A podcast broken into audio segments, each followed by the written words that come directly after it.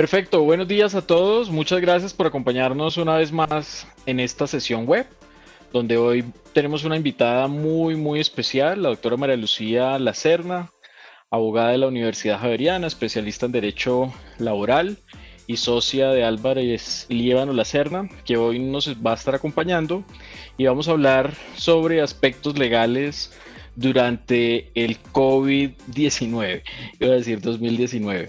Eh, estas sesiones nos salimos un poco de la parte técnica o nos salimos un, poco de, lo que hacemos realmente en, en Sumato, sencillamente para eh, generar algún, algún tipo de contenido de valor eh, sobre economía, hemos hablado sobre economía, hemos hablado sobre temas de inversión y hoy vamos a hablar un poco sobre temas legales que cuando hablamos de negocio, eh, pues sencillamente esto nos impacta en la operación. Entonces, para los que no nos conocen, en Sumato nosotros somos consultores en planeación estratégica de tecnología.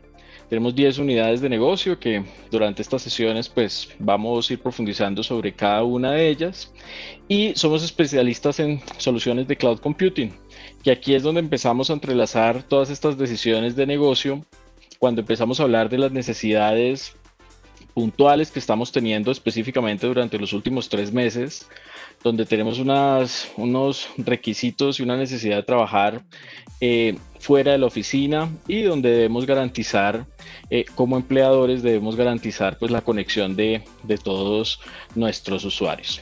Sin profundizar más en esto, pues sencillamente quiero darle la bienvenida a la doctora María Lucía Lacerna, quien va a estar con nosotros durante estos próximos 30 minutos, de pronto un poco más, eh, hablando sobre todos estos aspectos legales durante el COVID-19. Doctora María Lucía, muy buenos días, gracias por acompañarnos y bienvenida. Hola Andrés, buenos días, muchas gracias por la invitación. Eh, como lo mencionaste, vamos a hablar de un tema que es, eh, pues que ha sido bastante complicado durante, durante esta crisis eh, y es el tema laboral, digamos, todos los retos que han tenido que enfrentar las compañías para el manejo de personal, no solo en lo que tiene que ver con, eh, pues con la toma de decisiones en cuanto a los cambios que ha tenido que implementar. seguramente hay empresas que han tenido que, digamos, definir nuevos esquemas de trabajo, eh, definir, eh, hay casos en los que definitivamente la gente no puede prestar el servicio. Entonces, este tipo de decisiones eh, están amparadas en una serie de normas y en una serie de circulares y, recomendaciones que ha dado el ministerio y el gobierno. y eso es que voy a contarles. yo entiendo que normalmente los abogados tendemos a ser como muy técnicos, entonces he tratado de, de, de hacer una, una presentación un poco más práctica donde eh, reúno de manera general pues todo lo que ha sido, eh, todo lo que ha pasado en materia laboral en relación con el, eh, pues con el COVID-19. Para empezar, lo primero que tenemos que tener en cuenta es que pues el Ministerio de Salud, inicialmente mediante la resolución 385 y posteriormente mediante la resolución 844, decretó el estado de emergencia sanitaria es como el marco general de la crisis que inicialmente iba hasta el 30 de mayo y eh, después fue extendida hasta el 31 de agosto. Y en virtud de eso adoptó medidas sanitarias con el objeto de prevenir y controlar la propagación del COVID-19 en el territorio colombiano. Posteriormente, o de manera, eh, digamos, fue posterior a la, a la, declaratoria de la emergencia eh, sanitaria, el gobierno nacional decreta el, aislamiento social preventivo obligatorio, que es la cuarentena y que como todos sabemos ha sido como un cambio de, vida para todos. Digamos, ha, sido, ha tenido unas implicaciones, ha sido un aprendizaje impresionante en todos los aspectos eh, y ha sido, digamos, ha generado muchos retos en todos los niveles y pues las compañías no han sido ajenas a esto y obviamente el manejo de los recursos humanos pues tampoco ha sido ajeno a esta nueva realidad.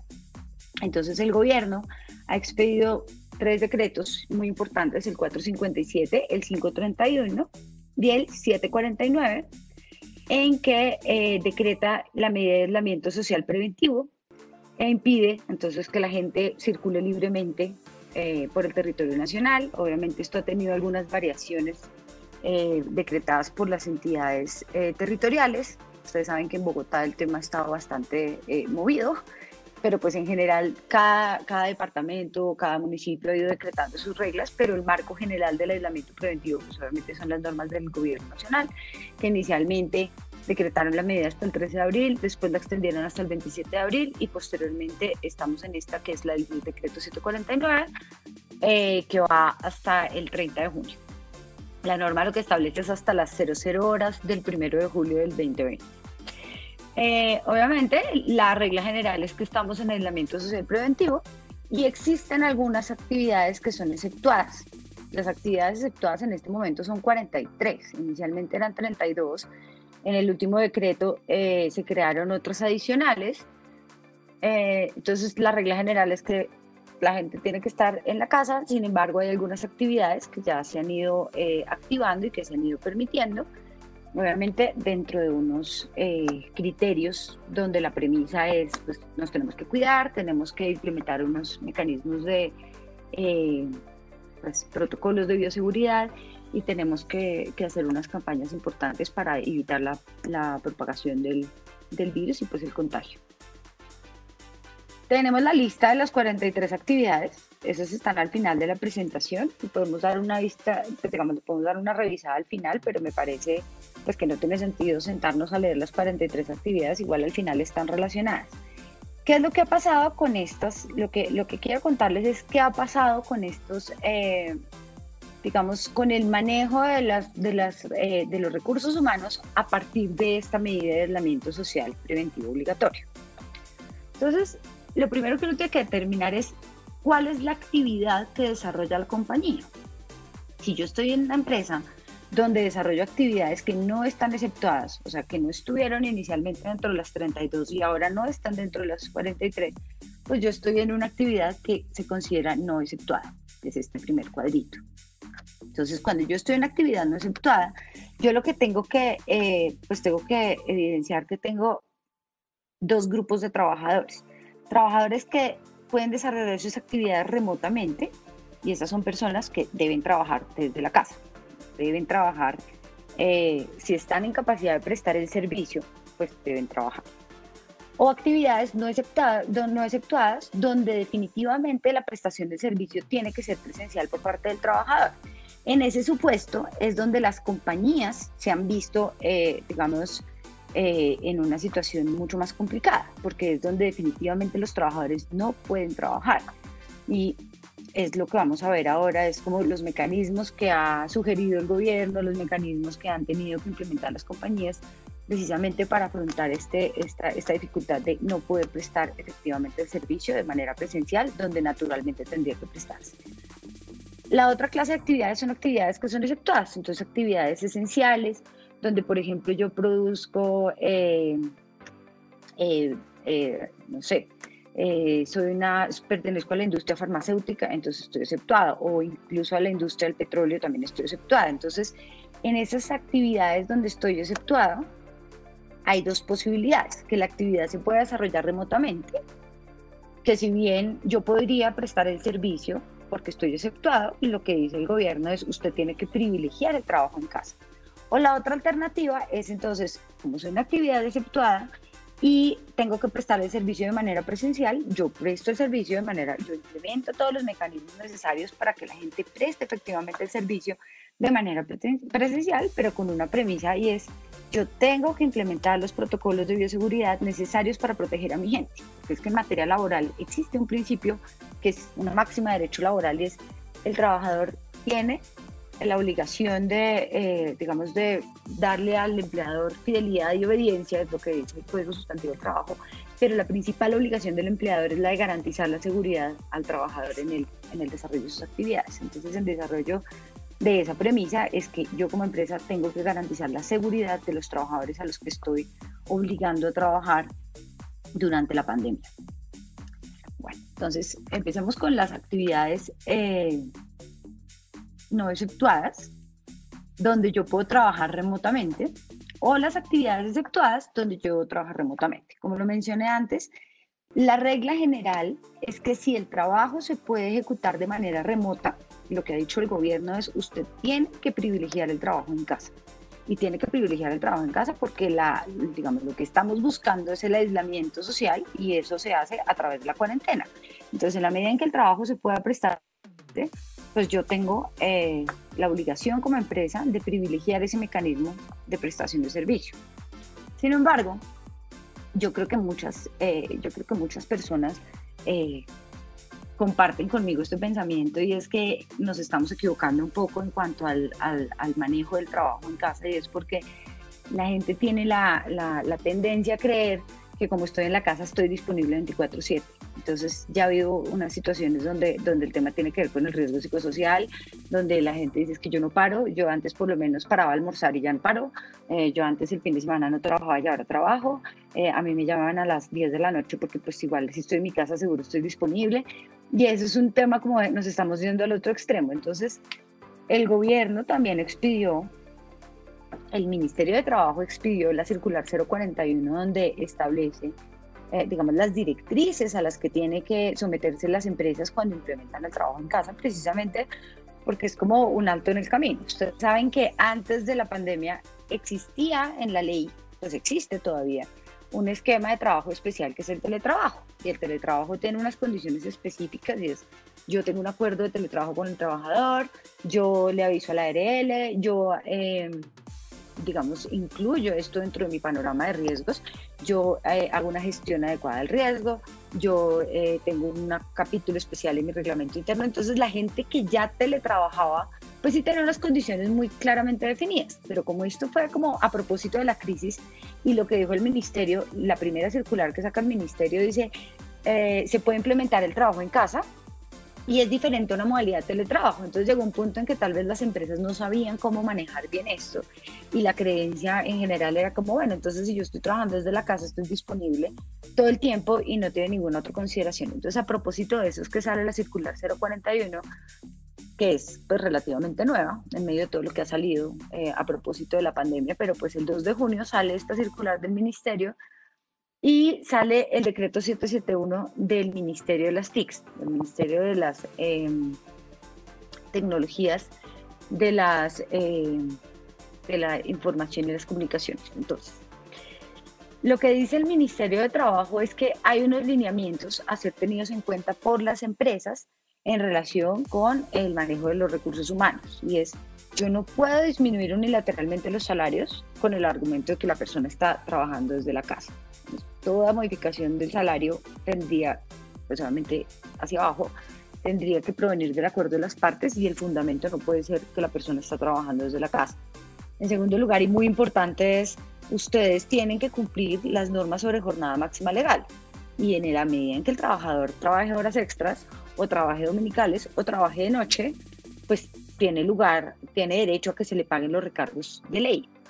Además, obviamente hay otro componente, es, como buscar el justo medio, porque dice, el ministerio y además sigue vigente el proceso disciplinario. ¿Por qué? Porque también hemos visto casos donde los trabajadores, eh, como están en la casa, a veces no están disponibles. Entonces, digamos, yo tengo que yo tengo que, tener como claras las reglas del juego y es, el trabajador tiene que estar disponible durante la jornada laboral. Yo no puedo exigirle trabajo más allá de la jornada, salvo que le va a pagar los recargos pero por su parte el trabajador también tiene que estar disponible en la jornada y el hecho de que incumpla las obligaciones a las que está obligado, pues obviamente tiene repercusiones disciplinarias.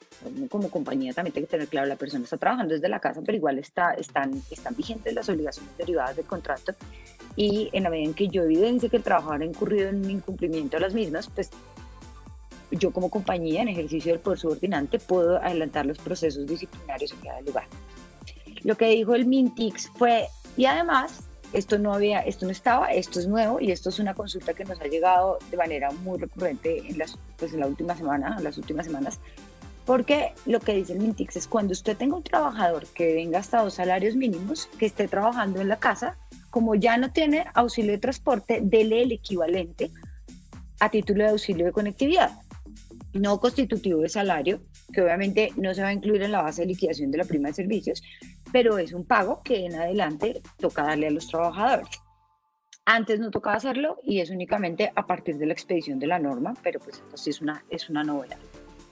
En relación con el trabajo en casa, dice el Ministerio de Trabajo, también hay que tener en cuenta aspectos en relación con eh, riesgos laborales.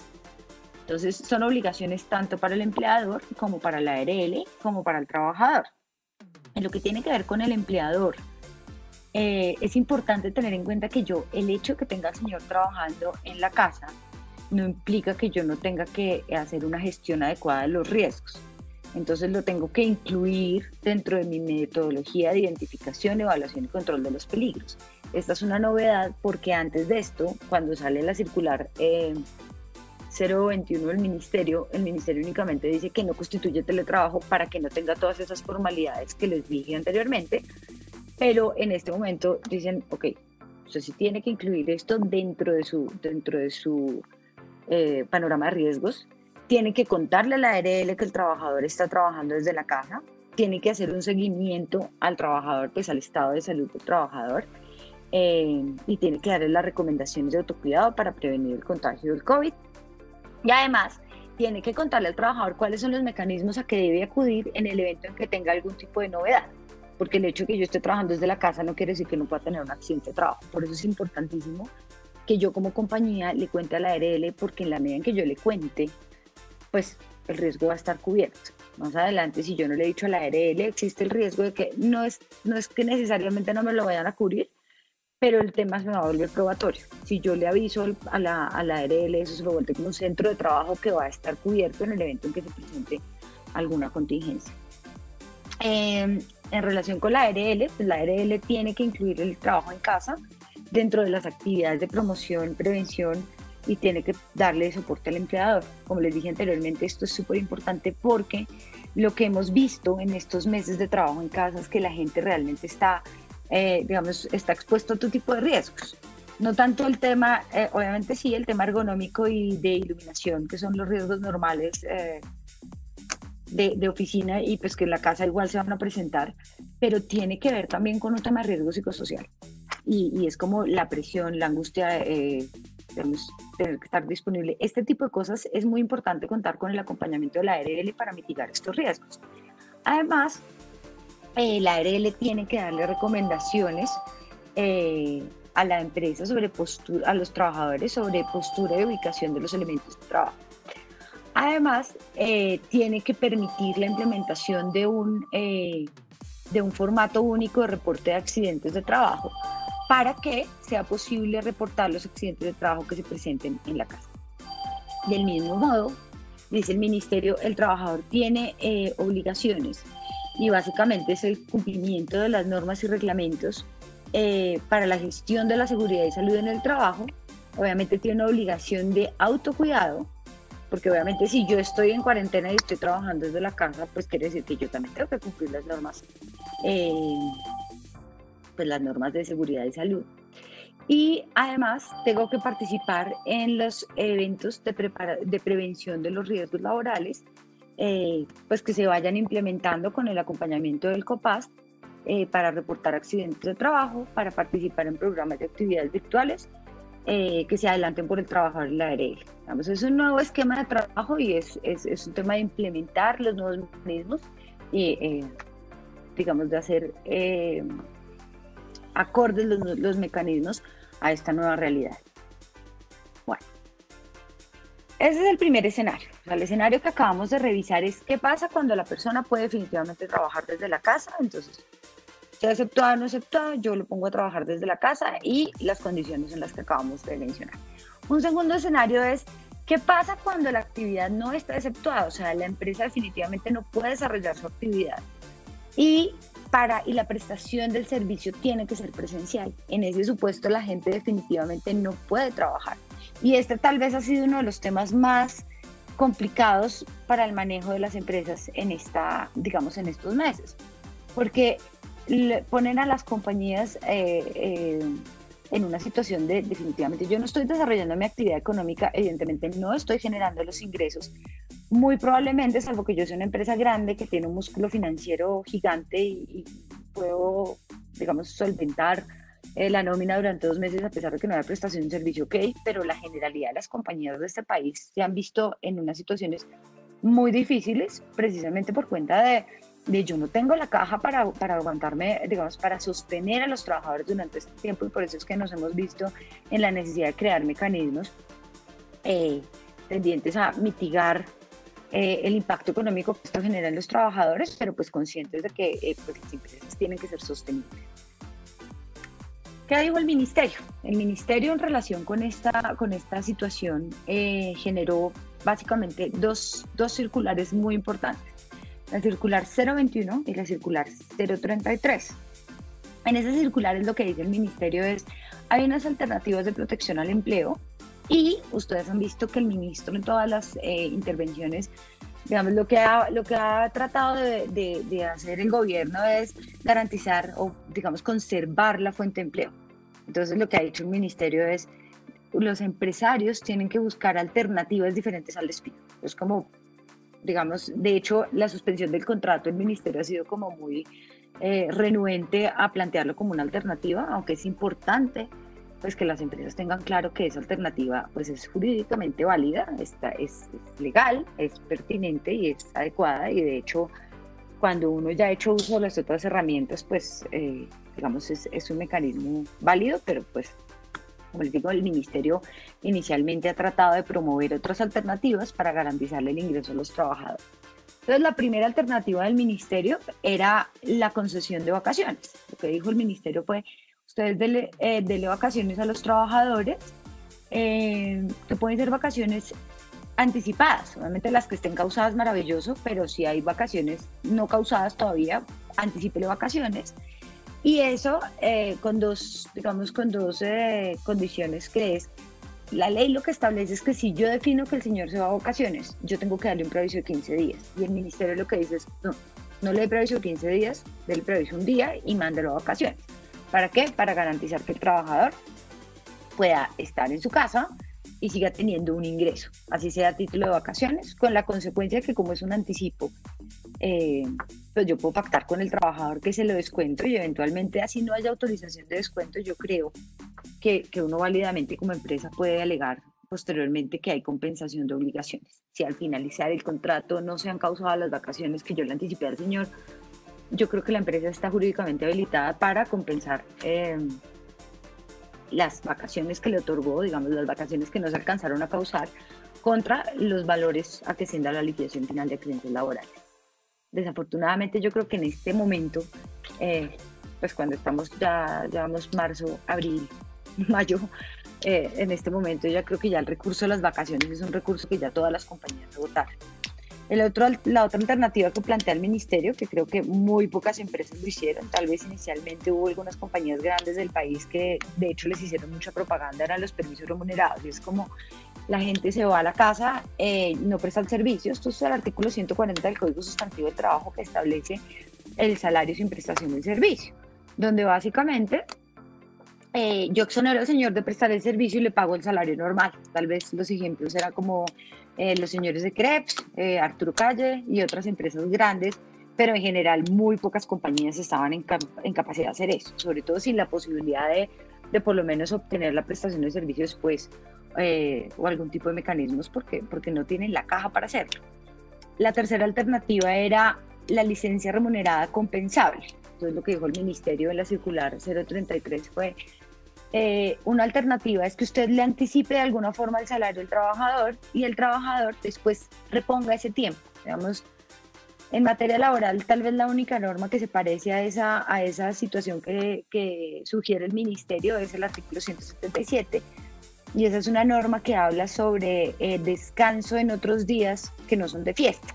Entonces, por ejemplo, cuando hay fiestas, eh, días cívicos de, en la ciudad, porque por ejemplo es eh, las fiestas de noviembre en Cartagena, yo le doy al trabajador esos días y la condición es que las partes acuerdan que después el señor me repone las horas que dejó de trabajar, obviamente dentro de la razonabilidad. Este el señor después me va a hacer dos turnos seguidos y no puede ir compensando de a dos horas en dos horas eh, el tiempo dejado de laborar con la condición de que obviamente la empresa le anticipa ese salario. Entonces es un mecanismo que incluso hay algunas compañías que sí lo han utilizado.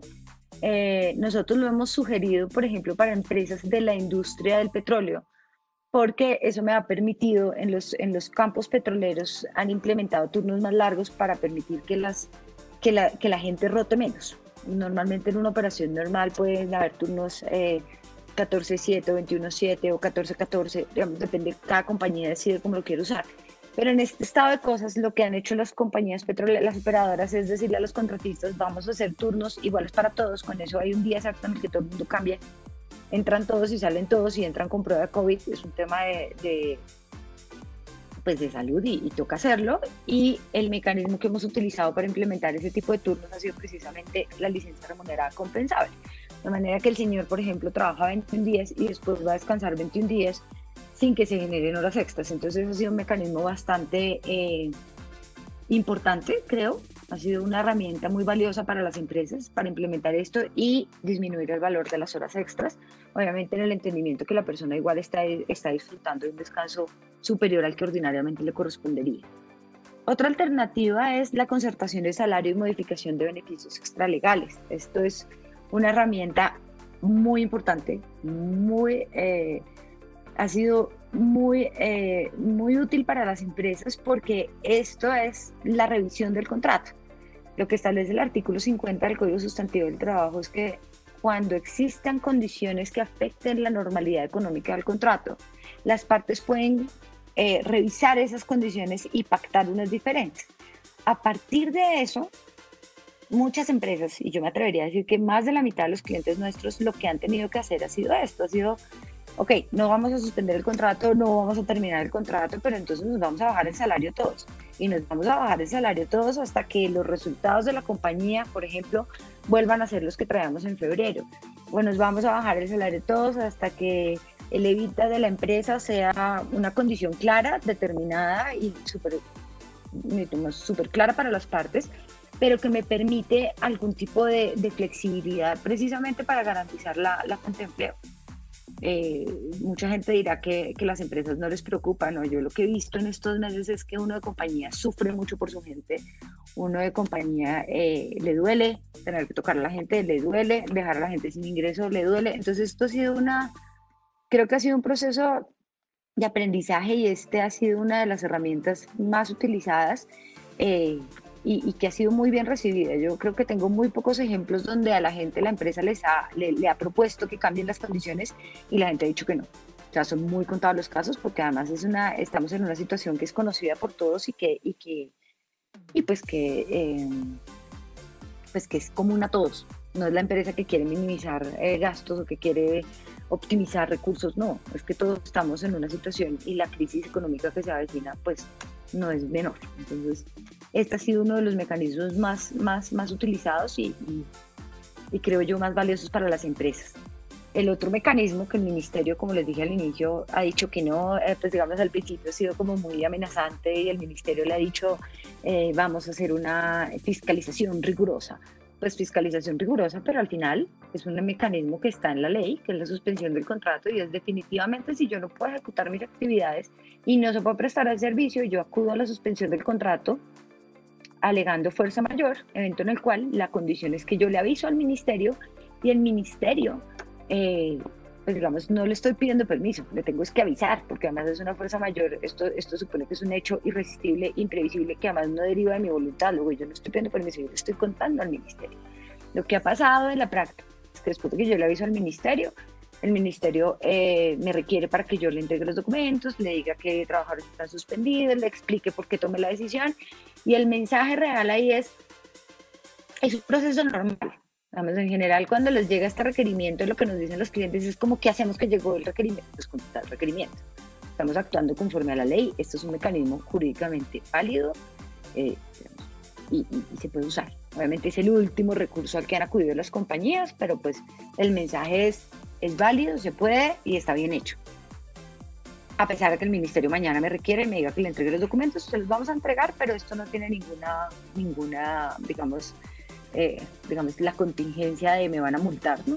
es cierto que estamos en una situación de fuerza mayor, no tiene por qué haber ningún inconveniente. Diferente sería el caso, y esto es muy importante aclararlo, y es si yo estoy en una actividad exceptuada pero me parece que el negocio no está tan fácil y entonces es más chévere suspender los contratos. Ahí no se puede utilizar la suspensión porque la decisión sería mía.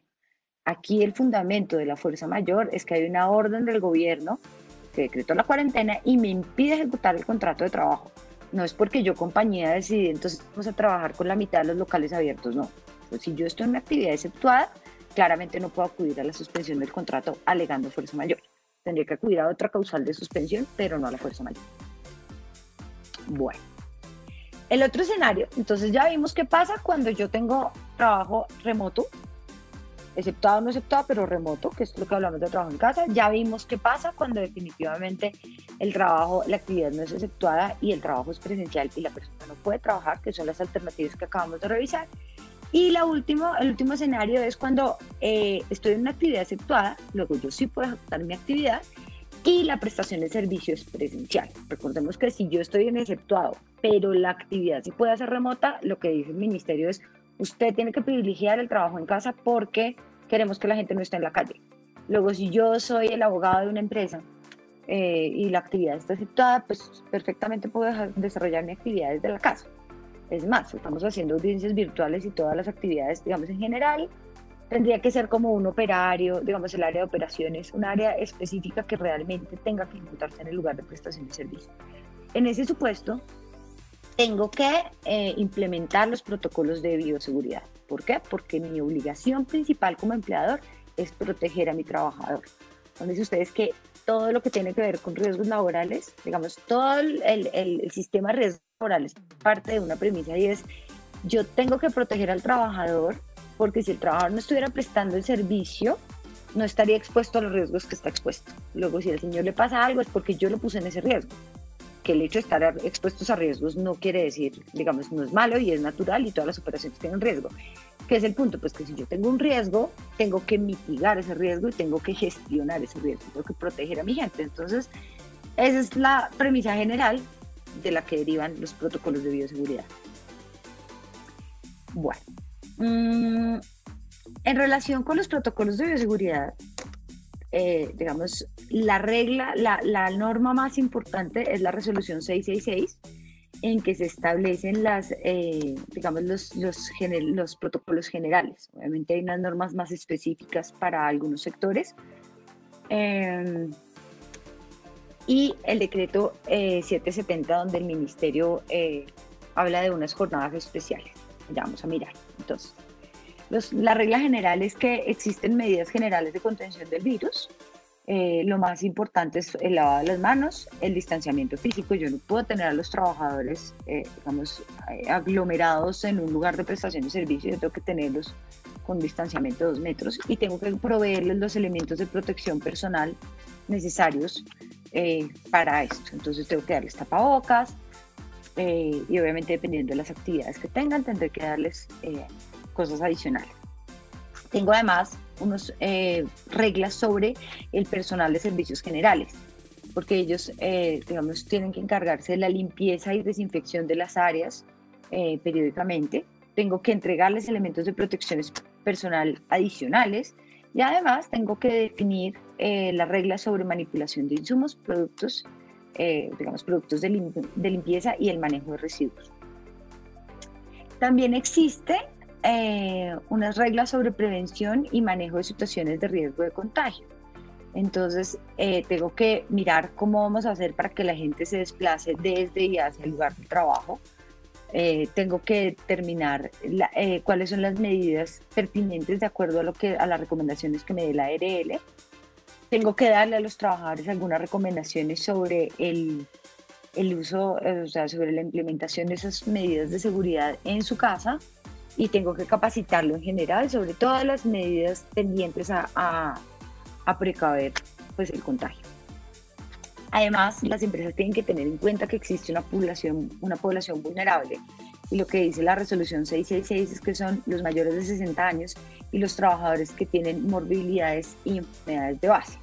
Estamos hablando de personas hipertensas, de personas que tienen diabetes, que tienen eh, alguna condición especial. Ahora, muy importante, no quiere decir que estas personas no puedan trabajar y no puedan salir. Lo que quiere decir esto es que yo tengo que trabajar con, de la mano con la ARL para definir cuáles son las, los mecanismos más, eh, más adecuados para proteger a estas personas que son vulnerables. Digamos, tengo que hacer mucho más eh, de la protección de estas personas porque son más eh, susceptibles de contagiarse, lo que no quiere decir que no puedan trabajar. Realmente habrá condiciones en que definitivamente, eventualmente puede pasar que no puedan, pero la regla general es que sí pueden. La, el mensaje es, no es que yo vaya a salir a, a, despedir a todas las personas que tienen hipertensión, no, yo lo que tengo que mirar es ARL, dígame cómo hago para proteger más a estas personas que son de esta población vulnerable.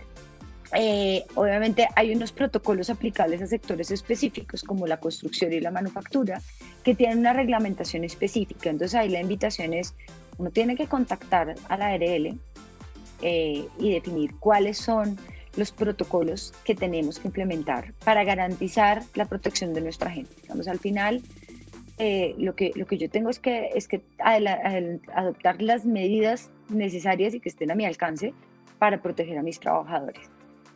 Entiendo que eh, Sumato va a hacer después eh, un evento sobre la implementación de los protocolos de bioseguridad. Creo que es muy importante, es una parte técnica muy Digamos, este es el tema de, ahora. Entonces, no se lo pierdan.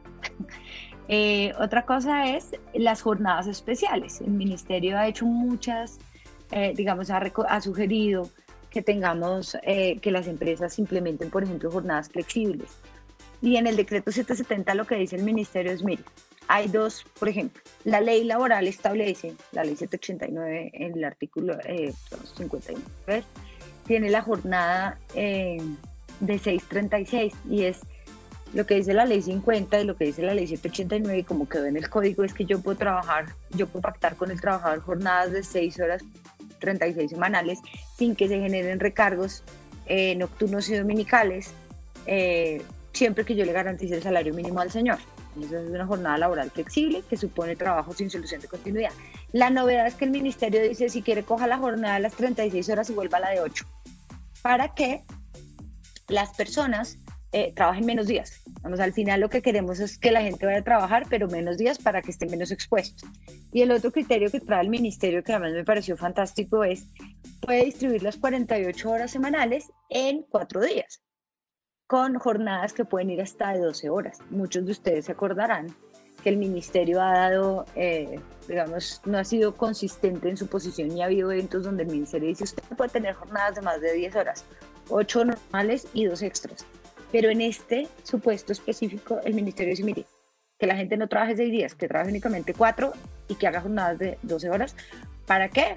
Pues para, para, para, para garantizar que, que se traslade menos, que los desplazamientos sean menores, para que haya menos gente en la calle, para que el riesgo de contagio sea menor. Entonces, esta es otra alternativa que ha sido súper eh, súper valiosa para las empresas y yo creo que vale la pena eh, vale la pena revisarla. Yo creo que uno con estos mecanismos puede, puede, puede eh, implementar acciones eh, pues, que son eficientes para el negocio y que son buenas para la gente también.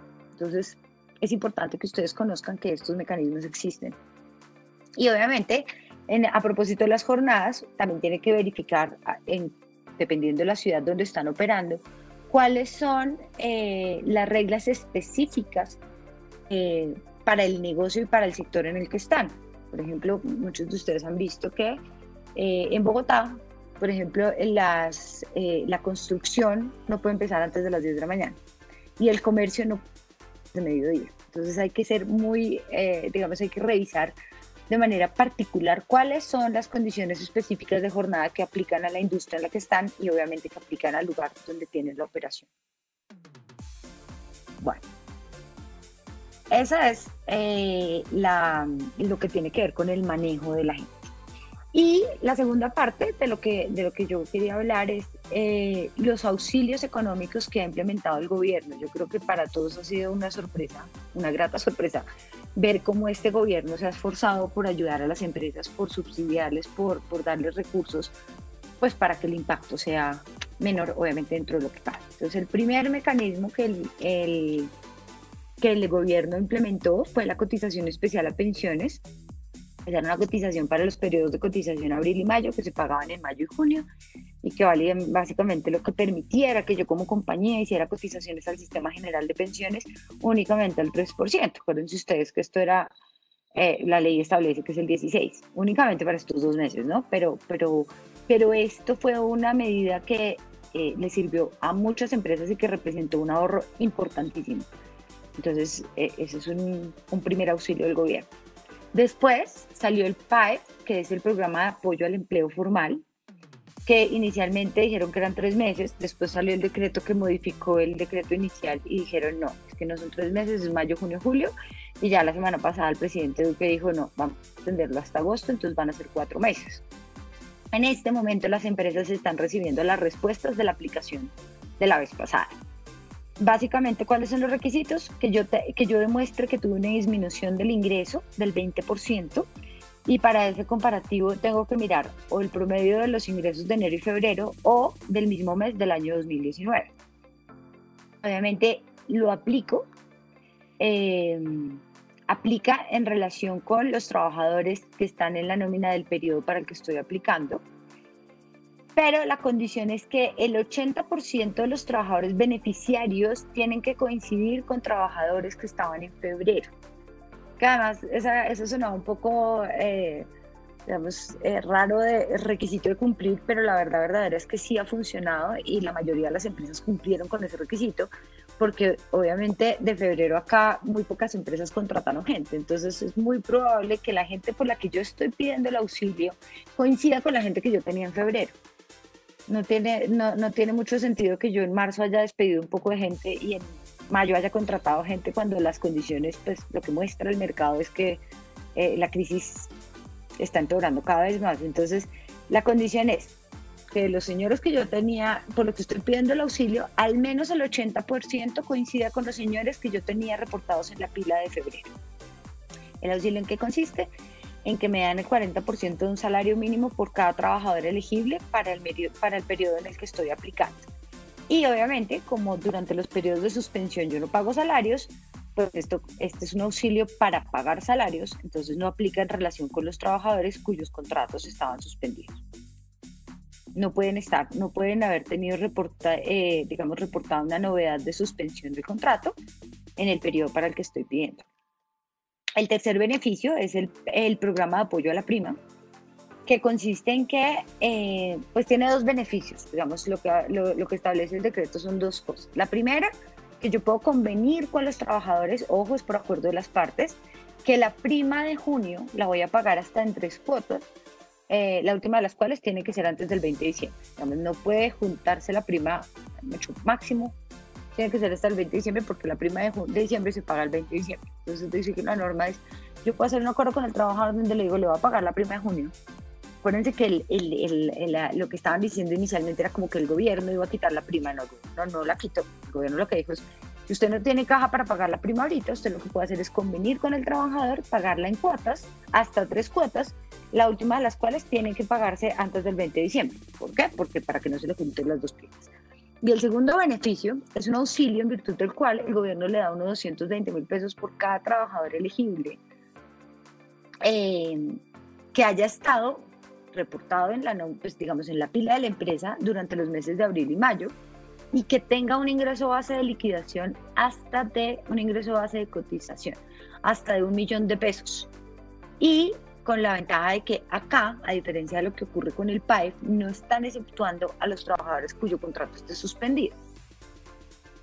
Y eh, obviamente estamos a la espera de que salga la reglamentación porque el decreto dice que, eh, pues que está sujeto a unas condiciones que deben definir y pues el decreto reglamentario no ha salido. Luego esto debe tener algunos condicionamientos que no conocemos, pero pues eh, digamos, la, la, la, norma reglamentaria no puede modificar la, la norma reglamentaria. Los lineamientos generales son estos, debe tener algunas condiciones donde yo tengo que, que demostrar algunos requisitos, pero, pero los lineamientos generales son estos. Y el último beneficio del gobierno es el programa de auxilios a los trabajadores en suspensión contractual. Y habla, es un auxilio a los trabajadores que es hasta por el que, que vengan hasta cuatro salarios mínimos que se puede otorgar hasta por tres veces.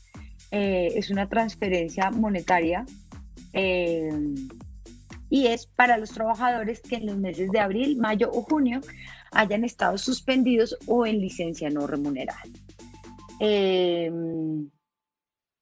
eso es como otro, otro beneficio del gobierno que parece ser bastante favorable, creo. Me parece que es muy importante para los trabajadores. Es una es una es un alivio muy muy importante porque precisamente si mi contrato está suspendido, mi salario es cero y ha habido mucha gente que tiene el contrato suspendido, luego esto creo que va a ser un alivio financiero. También estamos a la espera de que salga la reglamentación, eh, pues que salir en estos días, pero pues no ha. Eh, hasta ahí lo que tiene que ver con los auxilios económicos del gobierno. Ahora lo que tengo en la presentación son la lista de las actividades exceptuadas. Yo creo que eh, les podemos compartir la presentación porque eh, como lo mencioné al principio, me parece que no tiene sentido que yo lea las 43 actividades exceptuadas, eh, donde básicamente pues, ya están habilitadas muchas y, la, reactivación va a depender es de la aprobación de los protocolos, digamos que de la implementación de los protocolos de bioseguridad para que la gente pueda retornar al trabajo de una manera segura. Em, hasta ahí la presentación, Andrés. Perfecto. Doctora María Lucía, muchísimas gracias. Yo creo que, quedó pues muy, muy claro. Es un, es un contenido muy, muy extenso. Hemos estado en unas sesiones anteriores donde mm, se, se, ha, se ha hablado como de cada tema. Aquí estamos tratando de hacer algo, algo muy resumido, algo muy, muy concreto. Pensando por un lado, pues para las, las empresas, Em, que, todavía tiene como tantas dudas y, que creo que, ah, que, en algún momento todavía no han reaccionado a, lo que está pasando, donde hay un impacto económico muy fuerte, donde este tema laboral también tiene un impacto en la operación muy fuerte y creo que pues todo esto nos ayuda como a aclarar un poco más el, panorama de, de lo que viene.